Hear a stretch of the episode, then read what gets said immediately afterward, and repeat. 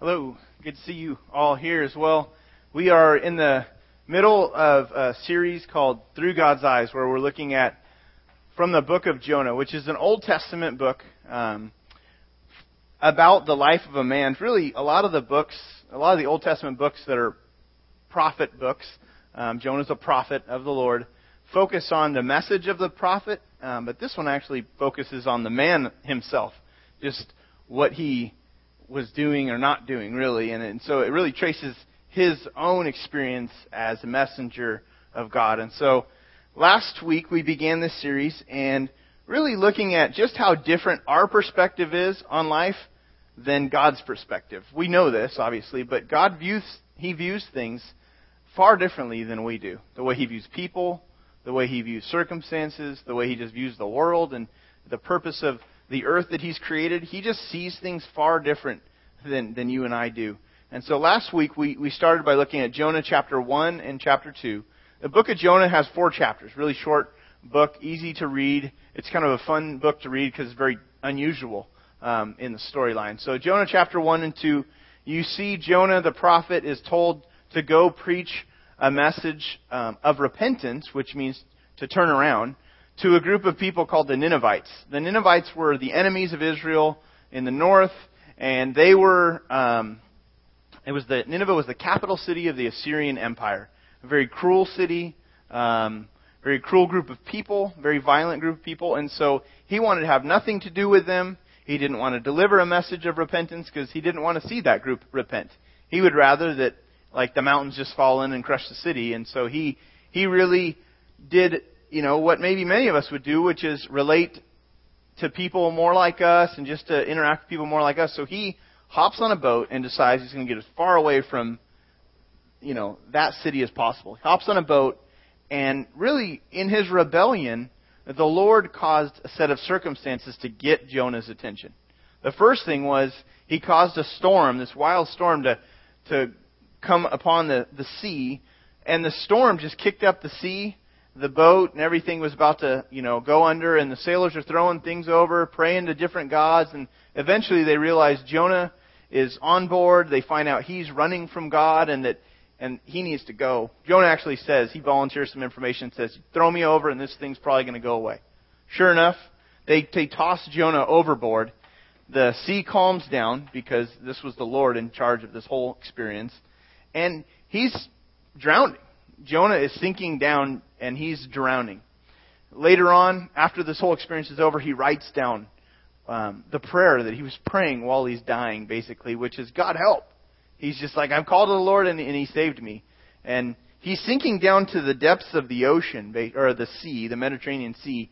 And God basically answers his call through sending a giant fish, some great fish. We don't know what it was. Was it a whale? Was it a shark? Was it a killer shark? I don't I don't even know what swims in those waters out there. Was it gray? Was it blue? I don't really know. Was it giant? Yes. It had to have been big enough to to swallow a man, you know, and not just like grind him through the teeth. I mean, big enough, you know. And so Jonah receives God's grace. That was actually a picture of God's grace. He needed help. He didn't deserve it, and God sends him help at the point when he really needed it. He was desperate for it. And then it's interesting. He does this, but he's also the person that does not want to go and share God's grace with a group of people who also needed help, the Ninevites. So for him, it was easier, and for most of us, it's far easier to receive grace than it is to extend grace. I want God's grace. I want God's mercy. But when I'm asked to give that to other people who are hard to love or hard to relate to, that's really sometimes where we draw the line. And so that's what we looked at last week how he had a very small strike zone as far as who he was willing to relate to, and God pushed him out into out past his comfort level. Um, so at the end of Jonah chapter two, you know, Jonah prays this prayer. It says that God answered, and then eventually God caused or God commanded the fish to vomit Jonah back onto dry land. So that's where we kind of left off. Can you imagine what that must have looked like? I was at the beach this past week, and you know a lot of crazy things you see on the beach, but this would have topped it all. You know, you're just standing there, or you know you're sitting on the beach or boogie boarding or whatever, you know, whatever you do at the beach, and out comes this creature and just, you know, throws up this man comes flying out, cleans himself off, and just walks off because he knows exactly what has gone on, you know, and what would that have smelled like, you know? I'm just thinking about the details of how that must have went down. Anyway, brings us to chapter 3. Raises an interesting set of issues in chapter 3. Um, some of the issues are, are these. First, why is it that some people seem to just flat out reject the message of faith when they hear about Christ? Why is it some people just totally reject that? Flat out. And why is it that some people embrace it wholeheartedly? You know, some, you notice, I've noticed this about certain people.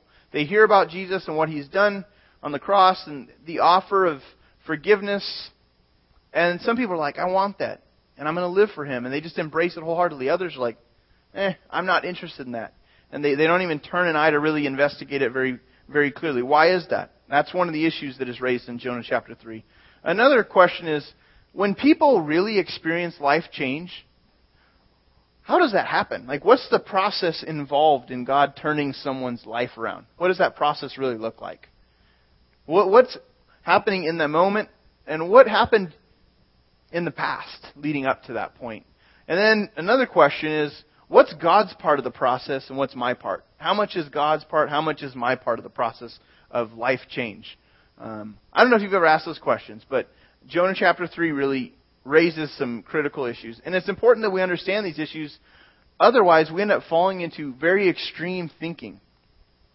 First, we could think over on one side that everybody's just ready to hear my message. Like Jonah, example, he's the prophet. He's supposed to go share a message to the people of Nineveh.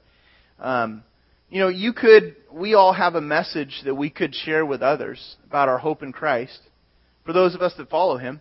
And we could think everybody else is ready to hear this. Everyone who wants to hear this. And so every conversation we could share it. You know, every time we open our mouth, we could tell people about our faith in Jesus. Or maybe your thinking might be, I'm not going to have a conversation with a person without bringing him up.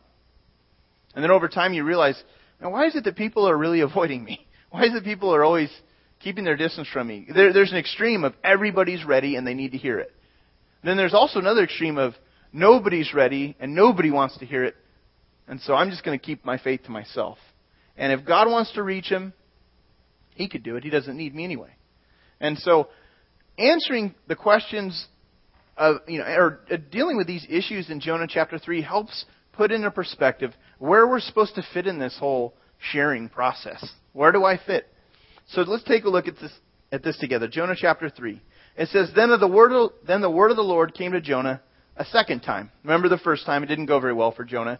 And so this was Jonah's commission take two. Okay? Verse 2 says, Go to that great city of Nineveh and proclaim to it the message that I give you. So Jonah obeyed the word of the Lord, and he went to Nineveh.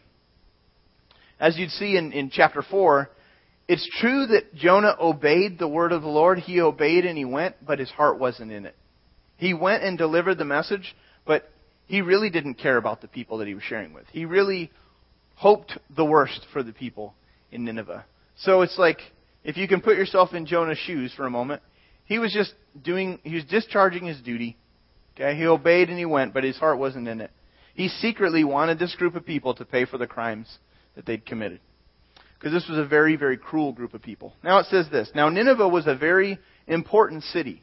A visit required three days. This was a large city. By ancient standards, it, it was, archaeologists have uncovered the walls around Nineveh. They stretched seven miles, enough space to fit the 120,000 inhabitants that Jonah um, the book Jonah says lived there. And so it was a large, large city. This was the capital city of the Assyrian Empire.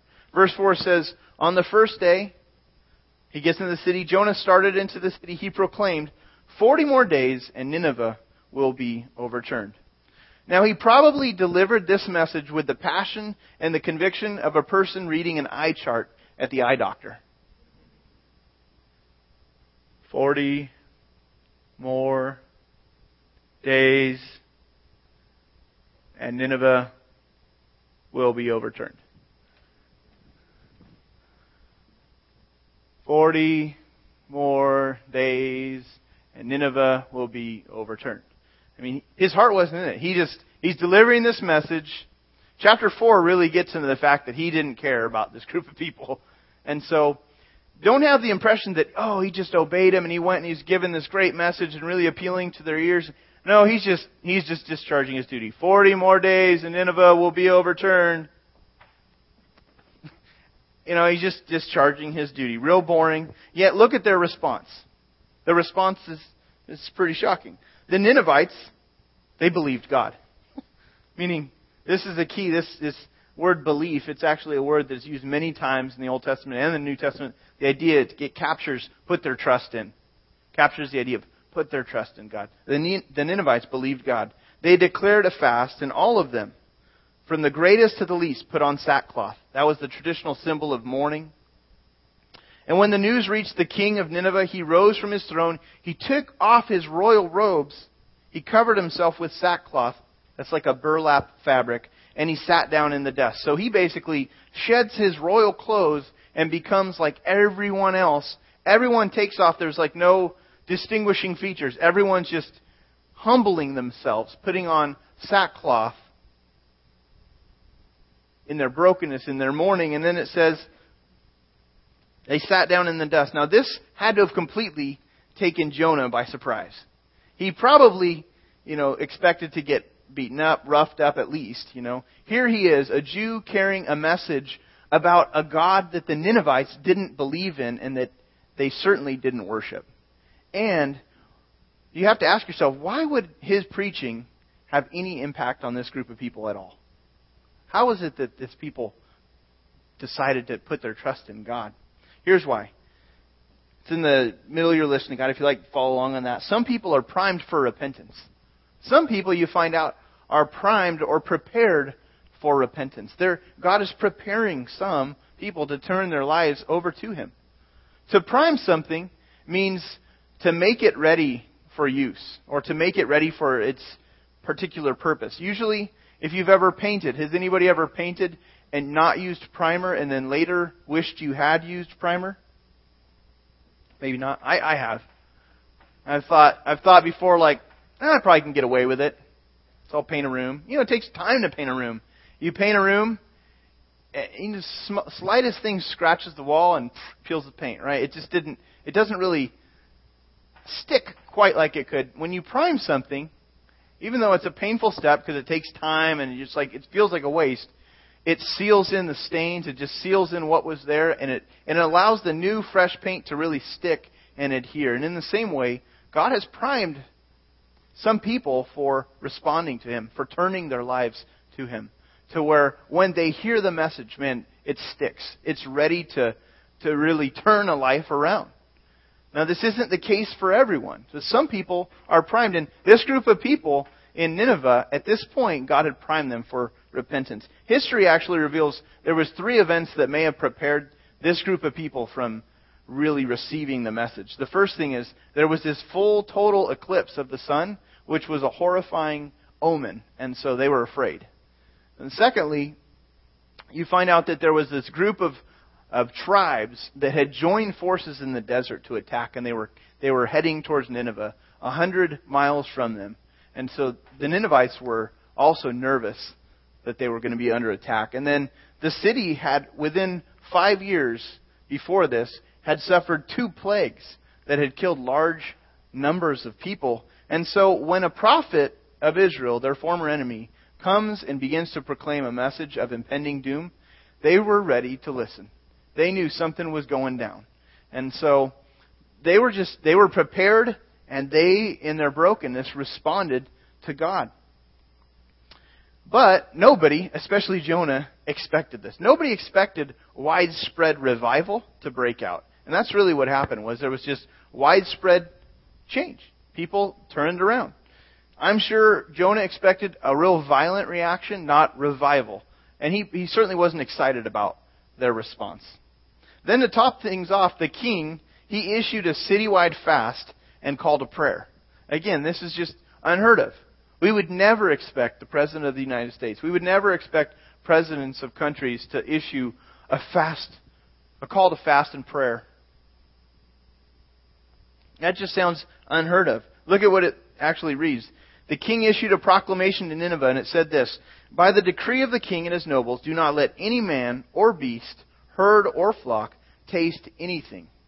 Do not let them eat or drink. So that's the details of the fast. Not one drop of water, not one bite of food. Complete fast. But let man and beast be covered with sackcloth. Interesting. Not just the fast of the people, but they, they didn't even let the animals eat. Everybody, this was like, hey, we're all in.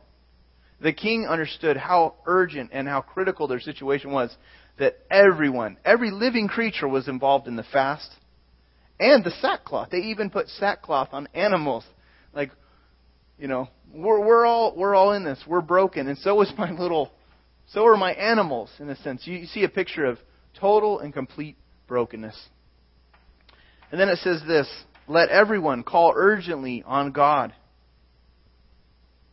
Let them give up their evil ways and their violence. Again, this group had perfected torture. I mentioned this last week. I didn't say what they were known for, but they were known for dismembering and disfiguring their enemies. They would boil people in oil. They would skin people alive. They would impale people's bodies up on stakes, propping outside their city, kind of as a warning to intruders. This was a violent, wicked group of people. And so it was no mystery to the king of Nineveh that they were under judgment, and that they were in trouble. And so then in verse 9 he says this Who knows? God may yet relent and with compassion turn from its fierce anger so that we will not perish. Who knows? maybe it's not too late. I, I love this phrase, who knows, because I can identify with that. Like, when I'm off doing my own thing, before I knew Christ, it was like, it hit a point where it was like, who knows? Maybe it's not too late for me. Maybe it's, and many people actually wrestle with that question. Who knows? Maybe there's still time for me to turn my life around. He's saying, look, let's get serious and call out to God. Just as God, and then verse, you know, when God saw their actual heart change, when he saw their heart change, he withheld the destruction that he had threatened. Verse 10 reads this. When God saw what they did and how they turned from their evil ways, says he had compassion. He did not bring upon them the destruction that he had threatened. Just as God had spared Jonah from death, now he spared the Ninevites from destruction. And their, their repentance was apparently for this season genuine. So God spared their lives. Unfortunately, eventually the people of Nineveh, history tells us that the people of Nineveh eventually fell back into sin and old patterns and they were completely destroyed in 612 BC. But for this season, we see the merciful hand of God holding back his judgment. We see him holding back the destruction. You might be able to identify with the king in some way. Maybe it's that, who knows? Maybe it's not too late for me or for us. Uh, but what you see in this passage is there's this process in the backdrop. God has done something beforehand to get this group of people ready for the message. And I want to look at that process because in the New Testament we see this taught very clearly that, that God is doing something behind the scenes and has done something behind the scenes that leads us to a point of, of response. So I want to look at Paul's writing to the church in Rome he teaches on the process of life change really briefly. It says this, Romans 8:28 reads, "And we know that in all things God works for the good of those who love him, who've been called according to his purpose." All things this involves now the qualifier is for those for the good of those who love him, who've been called according to his purpose. All the things that for those of you who who you, you're in a relationship with God, all the things in your life, the good, the bad, the tragic, the unexpected, God can use those things, and somehow He uses those things to bring good. Somehow He, he can answer the questions that we have for good. To those who love God, who've been called according to His purpose. But then He says in verse 29, here's this process. He walks us through this process of what God has done before our lives really are changed. And I'm going to read it and I'm going to go back and explain it. It says, For those God foreknew, He also predestined to be conformed to the likeness of his Son, that he might be the firstborn among many brothers. then it says in verse 30, and those he predestined, he also called. Those he called, he also justified. And those he justified, he also glorified. If you can back up to verse 29, it says, For those God foreknew. This doesn't simply mean that God knows everything I'm going to do before I do it. It doesn't just mean that. It doesn't mean that he knows what I'm going to do ahead of time. God's foreknowledge has to do with the fact that he foreknew us in an intimate relationship sense, not in an intimate sense like you might think of intimacy and start blushing, but in a, in a close personal relationship sense. He had, he foreknew those of us who would turn our hearts over to him. He foreknew us. Actually, it goes further and it says, this happened long before you were ever created, actually. He also, for those God foreknew, he also predestined. The entire group that he has this close relationship with were a part of his eternal plan and his divine foreknowledge.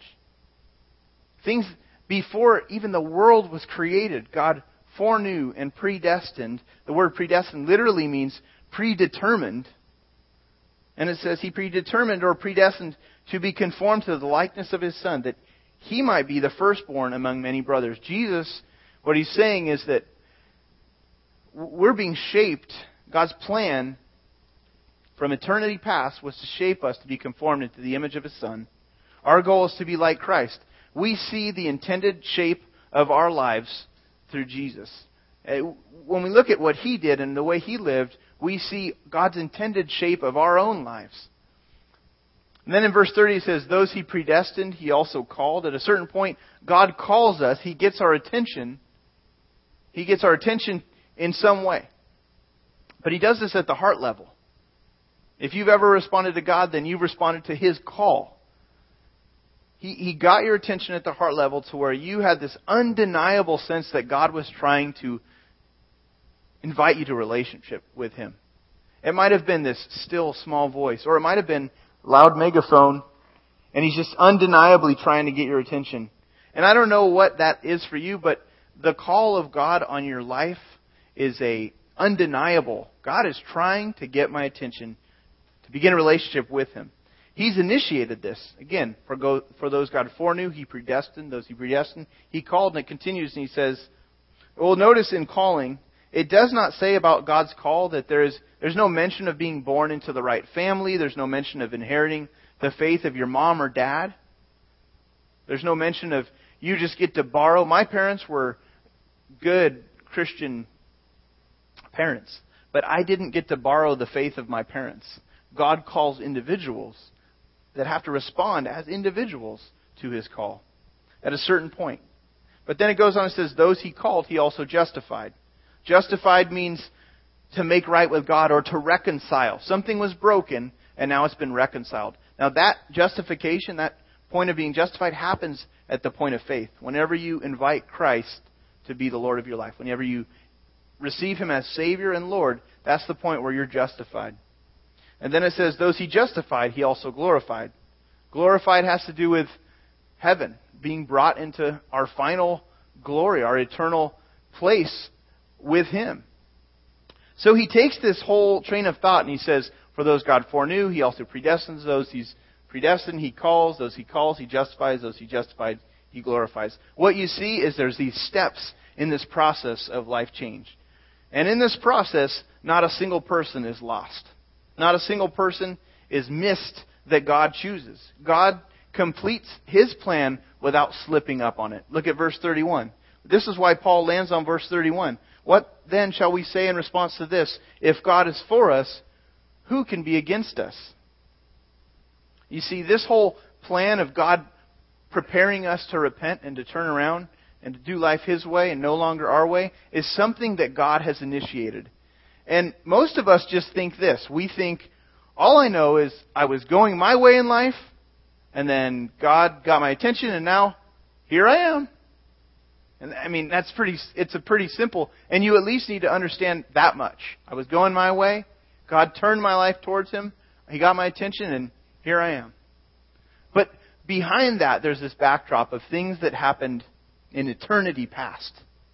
It's not just look at what I did, but really it's look at what God has done and what He has planned in His divine plan and foreknowledge. Here's a quick summary of the process.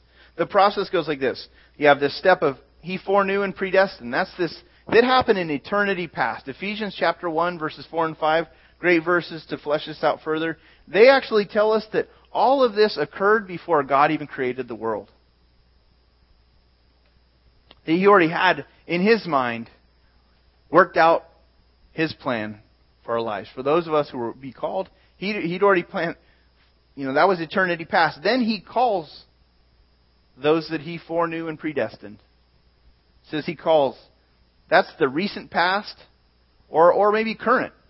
If you've not yet decided to respond to his invitation, then maybe for you this is where you're at. Currently, you just feel like, wow, God's really calling to me to begin a relationship with him. Or if you've already responded to that and you are a follower of his, then that's maybe recent past, maybe a few years ago, maybe 10 years ago, maybe longer. But you can probably pinpoint seasons of your life where you can see God's call. Like you could see, wow, I could really sense God is trying to get my attention through these times, through these seasons. In this, you know, but I'd encourage you think about where are you at in this process? Or then, then it says, then he justified. That happens at the point of receiving faith. This is when our, our penalty for our sin is paid for. At the point I, I invite Christ to save me and be Lord of my life, I'm justified. I'm made right with Him. I'm reconciled. Romans 10, 9 and 10 reads that if you confess with your mouth Jesus is Lord and believe in your heart that God raised Him from the dead, you will be saved. For it is with your heart that you are justified, and it is with your mouth that you confess and are saved. So it's at the point of faith where this begins. And then verse 4, I'm sorry, where it's it's it's nailed down. It, it's at the point of faith where it's nailed down. That's where justification happens. And then fourth, glorified. That's that's future for all eternity. Part of the process. It's part of God's process for total life change.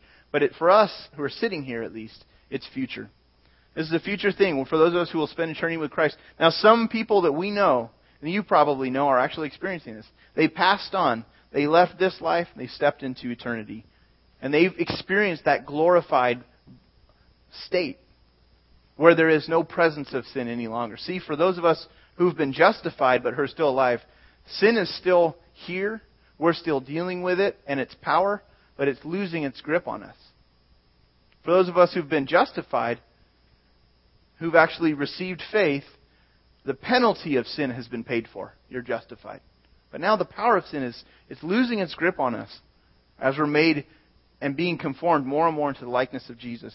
It's astounding to realize that God's plan for salvation reaches from eternity past and on into eternity future, and that God will carry it out perfectly. He'll carry this out perfectly. When we look at things from His eyes, and when we understand how He views things, and what it does is it gives us confidence in our current role. Think back to Jonah. If he, had, understood this about God, and it's like all of a sudden he has an aha moment in the next chapter, you'll see it. But if he had understood this, then he would have possibly delivered his message in a different way. So I want to encourage you, be confident when you share the good news. Be confident. Because you don't have to be an amazing speaker. You don't have to know all the answers. You don't have to know everything. You do need to know some things. I want to encourage you. Don't just sit on the sidelines of your faith and to be and to be lazy about your faith and understanding what you possess and the message that, that you that you bear.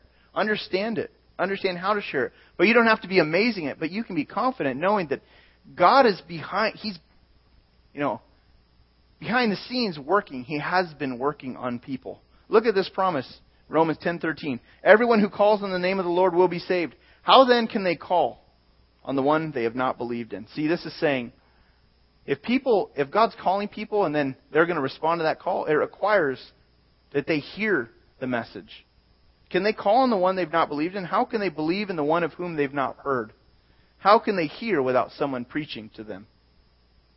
Now, it's just not talking about the guys that are pastors that preach weekly. This is really, this is the church's job. Verse 15, how can they preach unless they are sent? As it is written, how beautiful are the feet of those who bring good news. The church, we're the messengers. We bear a message like Jonah. Here's some final, just some guidance as far as praying. And praying for people that you're sharing with. Colossians 4 gives really helpful stuff. Pray and pay attention. Colossians 4 2, devote yourselves to prayer, being watchful and thankful. Pay attention to what God is doing in the people around you. Pay attention to trouble. Pay attention to, to challenges and circumstances that people are facing. Do you see God may be priming or preparing people to turn their lives to Him? Pay attention. Pray with a watchful eye, in a sense. And secondly, pray for closed places and people to open up. You might think, man, they are so beyond reach. Well, just pray that God would open people's hearts up.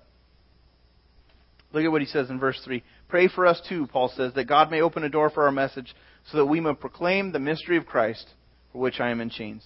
So pray for people by name. Pray for, and be faithful to pray for them. And then third, pray that I share clearly. That's verse 4. Paul says, Pray that I may proclaim it clearly, just as I should. Get clear on how you were saved and how you are being saved. Like what, what exactly is happening, what has happened in eternity past. Understand what God has done and understand what He's currently doing. Be sure that what you're sharing is accurate, that it's, you know, that you're sharing that people can be saved not by their own works. It's not about what they can do, but it's about what God has already done in the person of Jesus. That they're saved by His grace. They receive that through faith. It's undeserved. And then fourth, pray that my words and my life match up. Pray that there's this clear connection between what I say and how I live. Verse 5 and 6 says, Be wise in the way you act towards outsiders. Make the most of every opportunity. Let your conversation be always full of grace, seasoned with salt, so that you may know how to answer everyone. This is not a call to perfection. So don't think, man, I blew it, and I'm, I'm of no use. This is a call that, generally speaking, your words and your life ought to match up. If what you're saying needs to generally match what you do, how you live. People are on God's heart. They need to be on our heart as well. God just, from His viewpoint, He loves the people that He's made. I want to share with you one final quote, and then we're going to invite the band to come up now and look at this quote from Charles Spurgeon. He's a famous British preacher. This is a little bit uh, dated language, but you can track with it. It says, If sinners be damned, at least let them leap to hell over our dead bodies. And if they perish, let them perish with our arms wrapped about their knees, imploring them to stay. And if hell must be filled, let it be filled in the teeth of our exertions, and let no one go unwarned and unprayed for. It's just saying we, we can't just sit sit innocently as people are lost and dying and have no hope basically, let's be in the game together. Spurgeon's challenging his church there to be involved in God's mission of helping people find the hope that they can have in Christ. Let's do our part as a church. You know, God is working. Again, from eternity past, He's already been working. Some people are primed for repentance.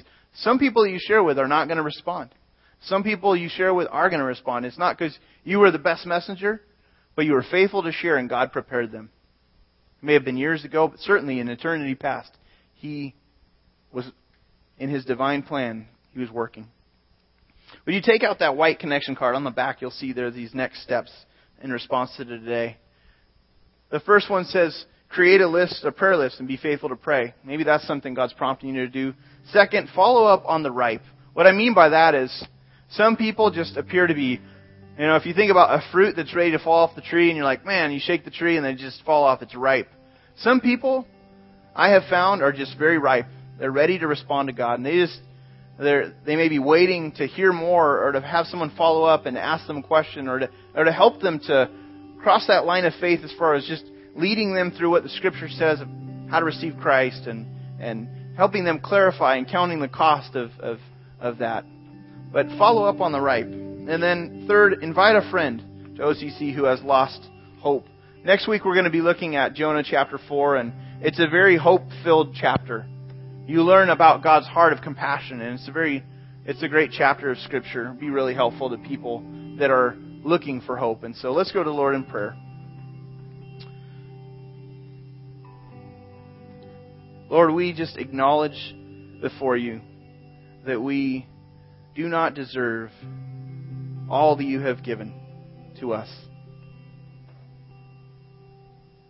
You've poured out your love to us in a way that is real And we, so many of us have experienced your love in, in ways that we cannot, um, we couldn't have earned, we didn't deserve. And Lord, we just pray that we would live lives of gratitude, that we'd be faithful to the mission you've called us to, to extend grace to people just as we've received your grace. Lord, help us to, to do that faithfully.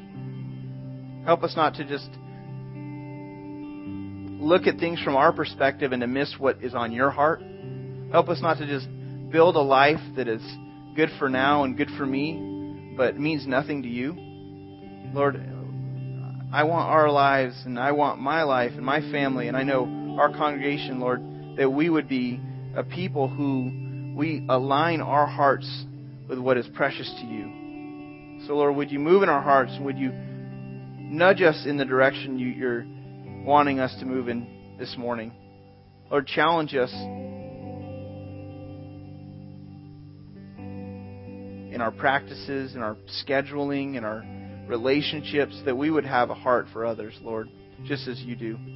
For those that are here that are investigating and searching, Lord, I pray that, that they would respond to your call in their lives, Lord, and they would experience brand new life.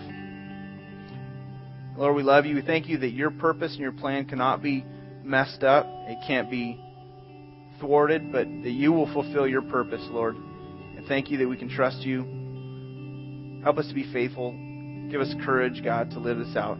In Jesus' name. We also just pray your blessing over the offering as we receive our tithes and offering. We just thank you for how you've blessed and, and we're grateful, Lord, that you provided in our lives, Lord. So we just ask that you'd help us to continue to steward weekly what you've entrusted to us.